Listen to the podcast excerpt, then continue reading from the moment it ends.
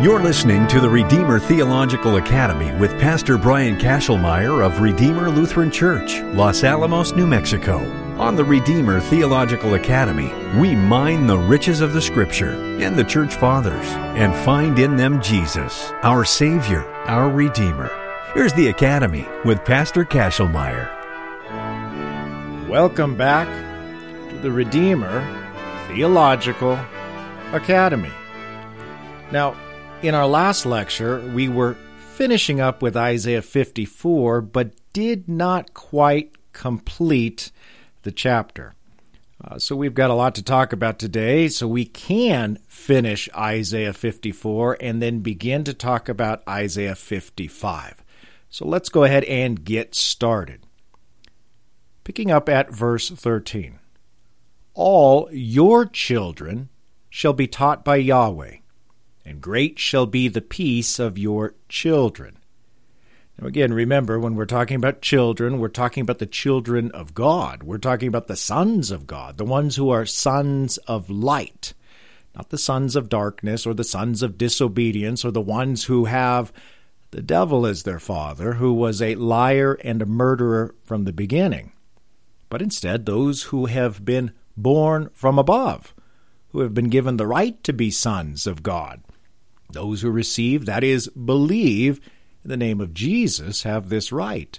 And of course, in the waters of holy baptism, we have the promise that we have become children of God, and in particular, sons of God, heirs of the kingdom, adopted by grace.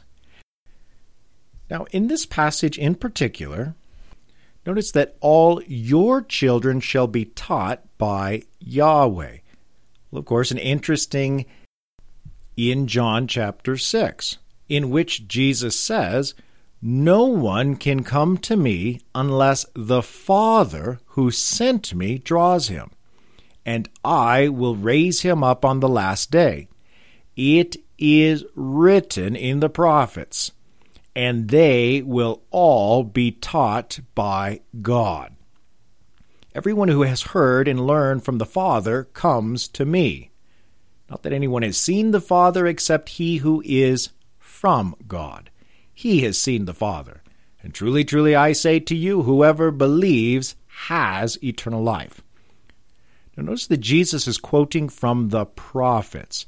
The prophets teach that they will be taught by God. Of course, this is a reference directly to this passage in Isaiah. Now remember, all the prophetic writings are in concord, they're in agreement, they are of one voice. And this is the voice from the mouth of the prophet Isaiah All your children shall be taught by Yahweh, and great shall be the peace of your children. Well, again, Jesus quotes and says, And they will all be taught by God. Of course, Jesus himself is God. Jesus himself is Yahweh. That he's the one who comes from the Father. The Father has sent the Son. And the Son, that is, the second person of the blessed Holy Trinity, is the only begotten Son, who is begotten of the Father before all time. He is literally of God, being of the same divine essence of the Father, being consubstantial of the same substance as God. For he is truly God, he is truly Yahweh, he is God in the flesh, he is Emmanuel, God with us. And here he is teaching his people. When Jesus speaks, he speaks the words of the Father, for Jesus is sent by the Father. When you hear the voice of Jesus, you hear the voice of the Father. When you see Jesus, you see the Father. When you are taught by Jesus, you are taught by the Father. Of course, the Father is in the Son, and the Son is in the Father. But here in the passage in Isaiah 54, all your children shall be taught by Yahweh, and great shall be the peace of your children. Now, going back to Isaiah 54, picking up at verse 14. In righteousness you shall be established. You shall be far from oppression, for you shall not fear, and from terror, for it shall not come near you. Now, in this verse, we want to focus in on the phrase in righteousness. Now remember, back in Isaiah 53, it is out of the anguish of his soul he shall see and be satisfied, and by the knowledge of him, the righteous one, my servant, many shall be justified. That is, accounted righteous, and he shall bear their iniquities.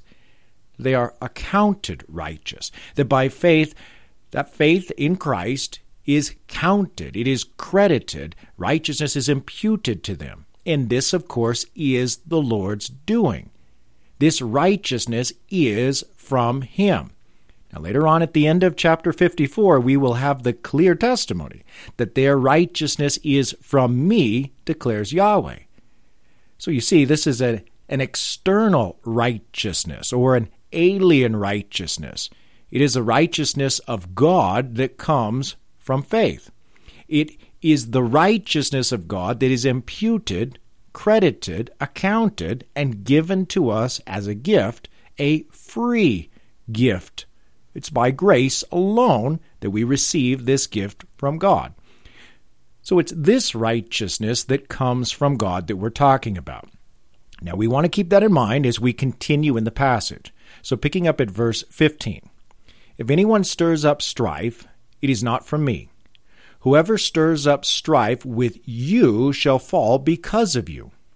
Behold, I have created the smith who blows the fire of coals and produces a weapon for its purpose. I have also created the ravager to destroy. No weapon that is fashioned against you shall succeed. And you shall refute every tongue that rises against you in judgment.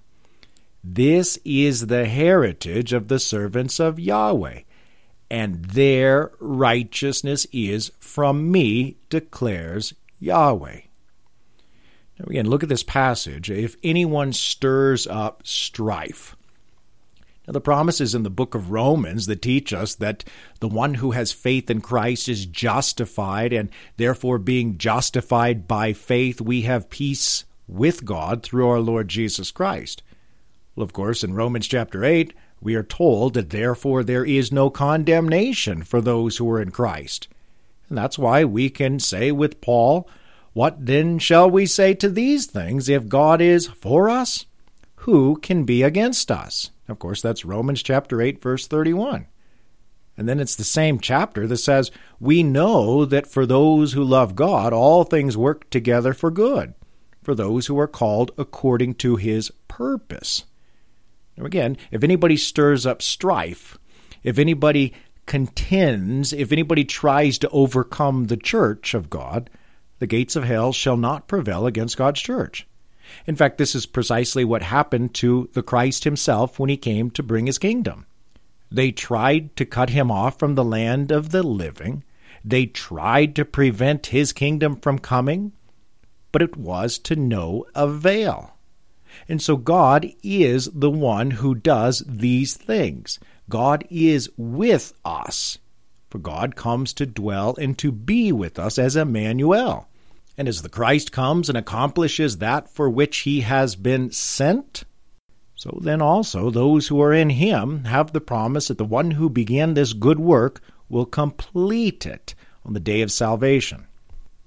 Now, notice again this promise If anyone stirs up strife, it is not from me, says Yahweh. For whoever stirs up strife with you shall fall because of you. This is the promise that God will keep us, guard us, He will protect us. That God is the one who will see to His desire, see to His purpose and His plan. For again, if God is for us, who can be against us? None of these things can separate us from the love of God. Can famine or strife? Uh, can uh, death? Can the sword? Nothing. Nothing can separate us from the love of God.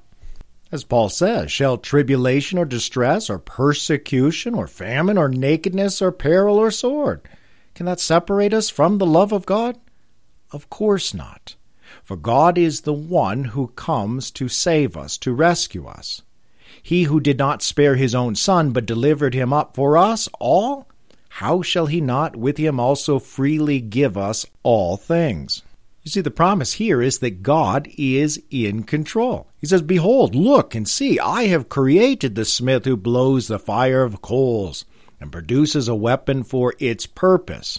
The idea of a sword, of something that's going to come against you.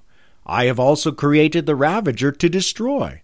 But no weapon that is fashioned against you shall succeed, and you shall refute every tongue that rises against you in judgment.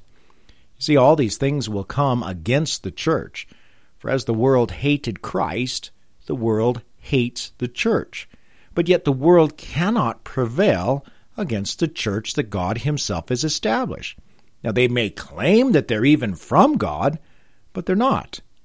The smith and the craftsman, all they are is just idol makers. They just take fallen creation and they try to use it for their purposes. But God, of course, promises that all things will work together for the good for those who love Him, who are called according to His purpose. Now, note here that in this text we have the plural servants. It is only possible by the singular servant, the suffering servant. For again, Christ is true Israel. He is the faithful servant. Now we have all, like sheep, gone astray, each one of us to his own way. But he is that Lamb of God who comes to take away the sin of the world. He is the faithful servant, obedient to the point of death on the cross, the suffering servant. So the servants in the plural are only made possible by the servant in the singular so that from the one true faithful servant we become faithful servants. From one comes many, and he shall see his offspring, that is, the children of the promise, just like Isaiah foretold in chapter 53 at verse 10. Now, one more thing we want to note in closing on this chapter is that in some versions, this chapter translates this word tzedakah, this Hebrew word, as vindication. But we want to translate it properly as righteousness, that their righteousness is from me. Again, this is what we began to talk about before. That an alien righteousness has been imputed to us, an external righteousness. It is a received righteousness not an achieved righteousness. This is the righteousness of God that is by faith, not by works. It's not something that we have come to do and accomplish.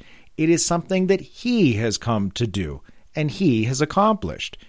Again, in Isaiah 53, out of the anguish of His soul, He shall see and be satisfied by the knowledge of him, the righteous one, my servant, that of course is Christ, the suffering, faithful servant, many will be accounted righteous. That is justified, because he will bear their iniquity. Now, previously back in Isaiah 45, it is in Yahweh that all the offspring of Israel shall be justified. That is, declared righteous, accounted righteous, imputed with the righteousness that comes from God, the righteousness through faith alone in Christ alone. So that again in Isaiah 45, it is in Yahweh, in Christ, the offspring, that is the children. Now, it is at this point that we want to transition into chapter 54. But when we bridge between these two chapters, it is most beneficial to note the observations that Reed Lessing makes in his commentary on Isaiah that the righteousness that is won by the suffering servant, that's the suffering servant, the faithful servant in the singular that we see in chapter 53, is now bestowed on the servants in the plural here in chapter 54. So that you see the direct connection and correlation between the person and the work of Christ in Isaiah 53. He wins righteousness. And then in Isaiah 54, you see the distribution of righteousness, that this righteousness comes from Yahweh. It's an external righteousness. So again, Chapter 53 tells us that by the knowledge of him, the righteous one, in the singular, my servant, in the singular, many will be accounted righteous. That is justified. And then in Isaiah 54, in righteousness you shall be established. And then you continue and you end on the note, their righteousness is from me, declares Yahweh. Now, here in chapter 55, the servants, the righteous servants, those who are righteous by faith, are encouraged to receive these benefits. The benefits that Christ has won on the cross for us. That Christ has taken our iniquity away. Our sin was imputed to him, and his righteousness is imputed to us. All of our wickedness is declared to be His, and all of His blessedness is declared to be ours. So when we look at chapter 55, we want to zero in on verse 7 that emphasizes the pardon and peace that He brings. So that the Lord declares, Let the wicked forsake his ways, and the unrighteous man his thoughts. Let him return to Yahweh that he may have compassion on him, and to our God, for he will abundantly pardon. You see, this is the language of judicial action, that in the divine tribunal, that the law cannot justify, but it's God who justifies, that is, declares innocent. He abundantly pardons, he declares righteous. He says, Those who are guilty are now acquitted, all for the sake of the person and work of Christ. That Lamb who takes our sin, bearing our iniquity, and it's by his wounds that we are healed. So now in Isaiah 55, the servants are encouraged to receive these benefits. Now remember, we were talking about the unfaithful servants of Israel before this. Those are the ones who would not see, the ones who would not hear, compared and contrasted to the true servant of Yahweh, the one that we are to behold, the one who has ears to hear. And then for his sake, we are being recreated and renewed by the work of the Holy Spirit in the power of the gospel. That we are given a new mind, a new heart, new ears, new eyes, so that we begin to see correctly, that we begin to hear rightly, that we begin to believe all the promises that are fulfilled in Him.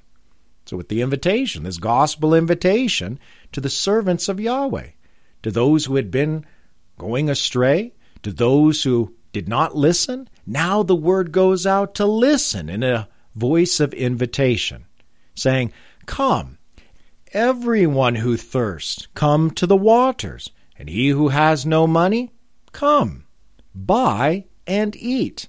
Come, buy wine and milk without money and without price.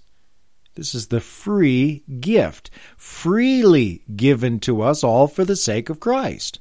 Now take note that this word of invitation goes out to the thirsty but it's the thirsty who have no money, the thirsty who cannot pay the price.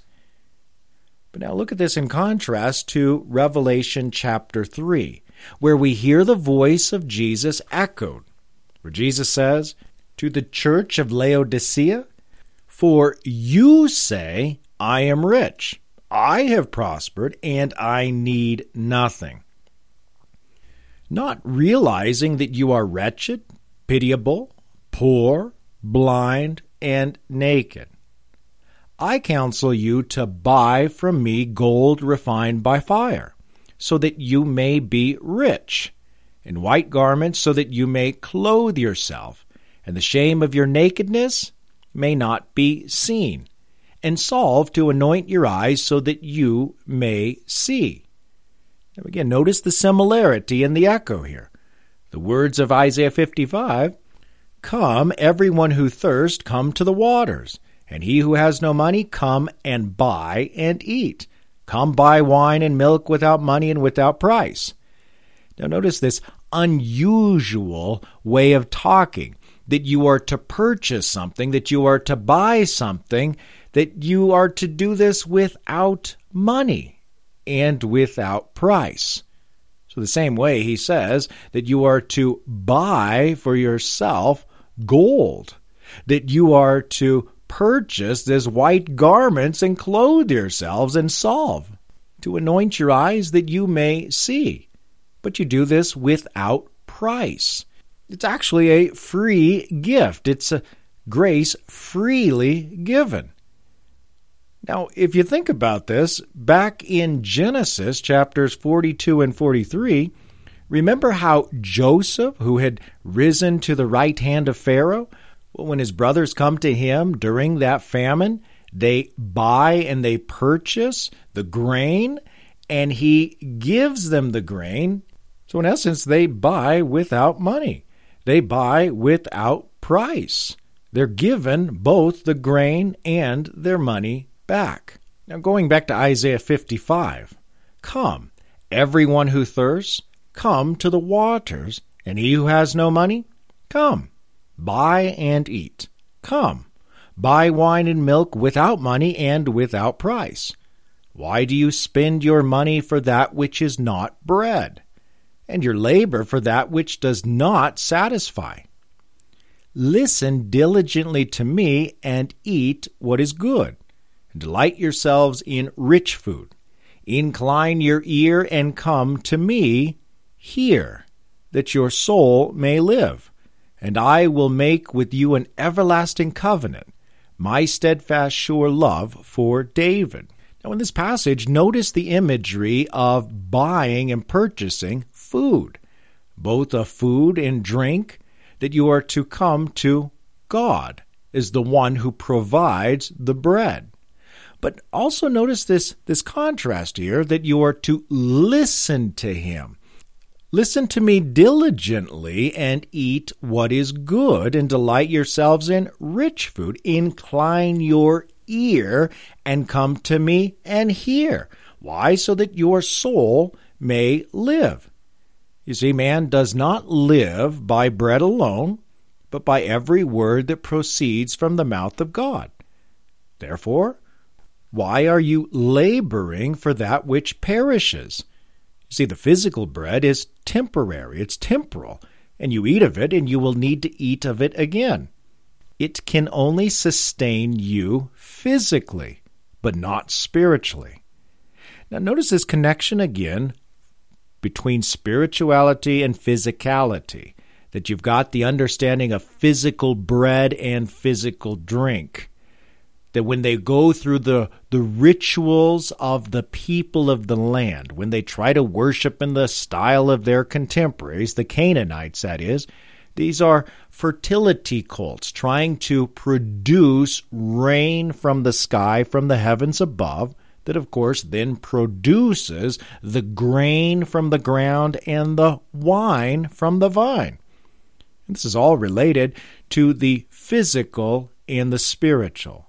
Their false worship, that is their idolatry, is connected to their to their use of the land in trying to gain the favor of God. For idolatry has caused the Israelites to be thirsty and hungry. Of course, we know this in more than one way. That through the prophets they would come to the people and tell them about the curse, that God would curse them if they did not listen to his voice and if they broke his covenant. That the curse would be no rain from the sky, that there would be no grain from the earth, that there would be no wine from the vine, that they would have a wake up call and understand that something is wrong. Because the blessings of the covenant were vines with grapes that they never even planted, that they would drink plenty of wine from that they would have the crops and the grain and all of the rain from the heavens. Their idolatry has caused them to be thirsty and to be hungry, both, of course, physically and spiritually. Physically, they had the famine where they did not have the physical bread to eat. They also had the famine of God's Word, they did not have the spiritual bread to eat. They had labored after that which does not satisfy. They thought that if they went through the ritual practice of the Canaanites, they would get their earthly bread, which of course would then make them receive the favor of God and have heavenly bread. But all it has done is just caused them to be hungry, to be thirsty, and not to be satisfied at all. I mean, this is what false worship does. It leads you to fallen creation, and where sin reigns, there's death, and death takes us back to the dust. From dust we came, and to dust we shall return. Now, this is what idolatry, false worship, does. It cannot give life. It does not have God's life giving word. Again, idolatry is false worship without God's word. Without God's word, there is no forgiveness of sins, there is no salvation, and there is no Savior. There's no promise of Christ. Instead, all they have is these images of false gods. For that's what the idol makers do. They make gods in their own image. Remember back in Isaiah 44, the ironsmith takes a cutting tool and works it over the coals. He fashions it with hammers and works it with his strong arm. And then he becomes hungry, and his strength fails. He drinks no water and is faint. It's even the mockery in this false worship is these idol makers who are putting forth all of this labor, that they're laboring after their worship. They're making their gods in their own image. And as they do this, they grow weary and tired. They become hungry and they become thirsty. Of course, there's a play on this, that both physically and spiritually. Isaiah continues to make the mockery in chapter 44, saying that he then feeds on ashes a deluded heart has led him astray, and he cannot deliver himself or say, Is there not a lie in my right hand? You see, they are laboring for that which perishes. So you have the direct connection between false worship, making you hungry both physically, it's not going to provide you the grain and the rain that you're looking for, and of course also spiritually. It's only temporal. It's not going to give to you the gift of eternal life. Yet Jesus has the words of eternal life.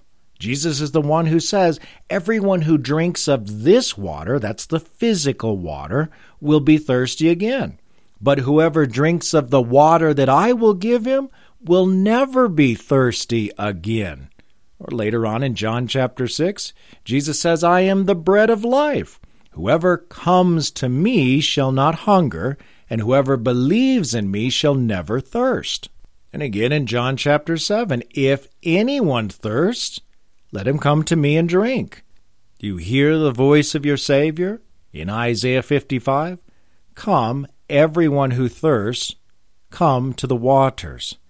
And he who has no money, come, buy and eat. Come, buy wine and milk without money and without price. Why do you spend your money for that which is not bread, and your labor for that which does not satisfy? Listen diligently to me, and eat what is good, and delight yourselves in rich food. Incline your ear and come to me. Hear, that your soul may live. In John chapter 6, Jesus says, Do not labor for the food which perishes but for the food which endures to everlasting life, which the Son of Man will give you, because God the Father has set his seal on him.